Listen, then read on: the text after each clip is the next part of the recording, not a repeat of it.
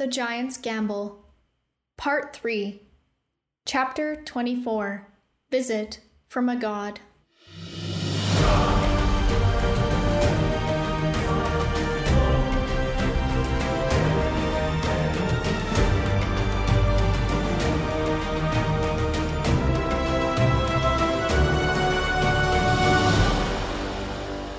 Hiccup, Thea said casually as they all sat on the deck of the ship watching the clouds pass. The goblin turned to her. His squirrel sat on his lap, where he scratched it behind its ear. Yes, elf lady? Where do you want to live? We promised you sanctuary. A nice home in the forest, or whatever you'd like. Hiccup nodded vaguely. Hmm, yes, a place to live.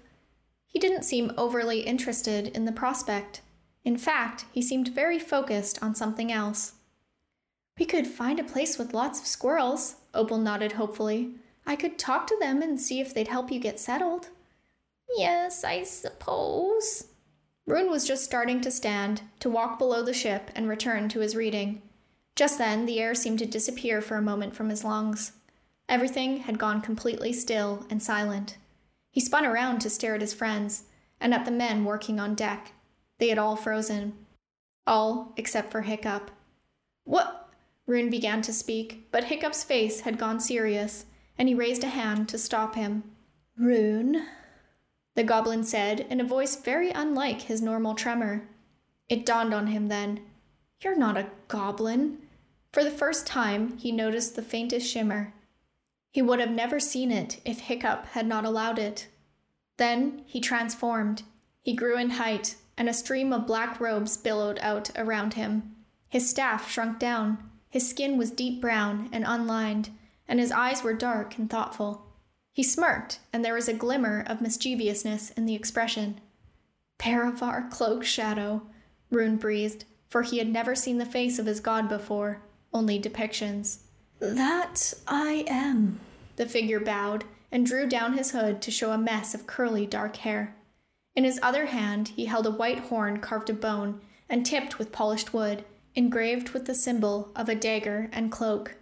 He touched it to his lips, and no sound came out, but then the squirrel shimmered and grew into the form of a massive brass dragon.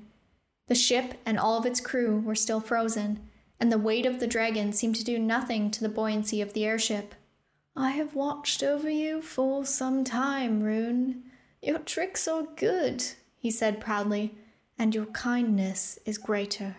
Rune felt a rush of shame. I feel I have put much into my tricks and not nearly enough into being a proper cleric. You are young, Baravar said, smiling slightly, and you are ignorant of the things you choose to push aside. You will not be ignorant of them for long.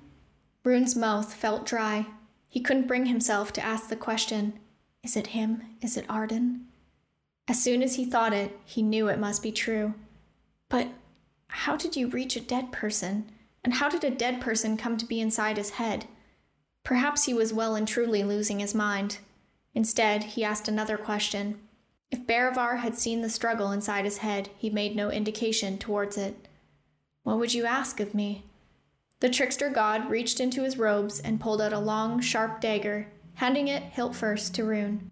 He crouched so they were of a height, holding out the dagger. This is called Nightmare. It was my dagger, but no longer. I pass it on to you, to use in your efforts. For me to keep? Rune didn't dare reach for it yet. It will be yours for a time. When you pass, it will return to me, of course. Rune swallowed, staring at the sharp steel cupped in the god's smooth hand. Take it, Rundock Garrick. You will know when to use it. Rune grasped the hilt, and the dagger shrank to his size. He carefully wrapped it and placed it in his bag, making a mental note to find a hilt for his belt. This is a great gift, Rune said, but when he looked up to face the god, Baravar was atop his brass dragon. They will not notice this, the god said loudly, gesturing to his friends but you are free to tell them if you wish. Then the brass dragon snorted at him and dropped from the deck of the airship to soar into the clouds. Baravar raised his robed arms, and the two figures disappeared. What the fu? Thea started, getting to her feet. Killian also stood, staring around. Opal was gaping at the empty space where, to them, Hiccup had been standing moments before. Where did he go? Evelyn asked curiously. He disappeared, Rune said, gesturing vaguely at the air around them. I'm sure he's gone to the forest already. They ran to the edge and peered over it, but the clouds were thick, and they could only see slight patches of green from the wild forests below. Odd, that one, Killian muttered. I liked him, Opal said. I always thought there was something weird about him, Thea agreed, and they all left it at that. Rune spent the rest of the day locked away in the captain's quarters, examining the dagger. He found the edge was tipped with poison and some darker magic he couldn't identify. He stitched together pieces of spare leather and fashioned a rough hilt for his belt. Then he went back to their shared quarters and read until nightfall. His sleep that evening was more peaceful than it had been in years, and he drifted off to the picture of Arden's face.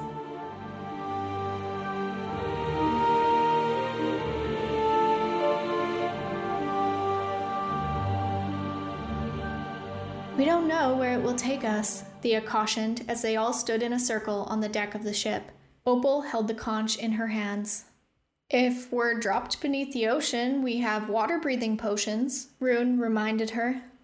Opal can transform into a water breathing creature, and I can do something similar. We'll be all right, so long as we don't land at the feet of two dozen fire giants, he added jokingly. Killian looked severe. Let's hope not. Martine, Thea turned back to the captain. Wait for us three days, then continue on your journey. If we haven't returned, we are likely dead or captured. In the case of our capture, we will try to get a message to you. In the case of our death, well, I will wait your return, the dark skinned captain nodded assuredly. Right. Thea took a long breath, then turned back to Opal. Ready? The Genasi nodded, bringing the conch to her lips and letting out a low, long note. A large, thick bubble formed around their group in a dome, expanding and obscuring their vision.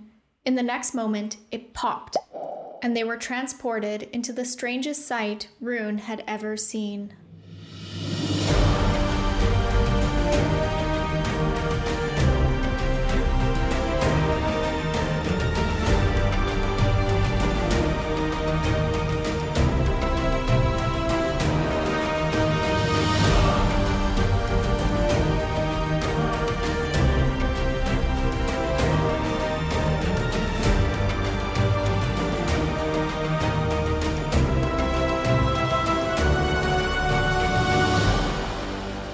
We have now reached the third and final part of the Giants Gamble series. There are only a few more episodes to go until the series is done.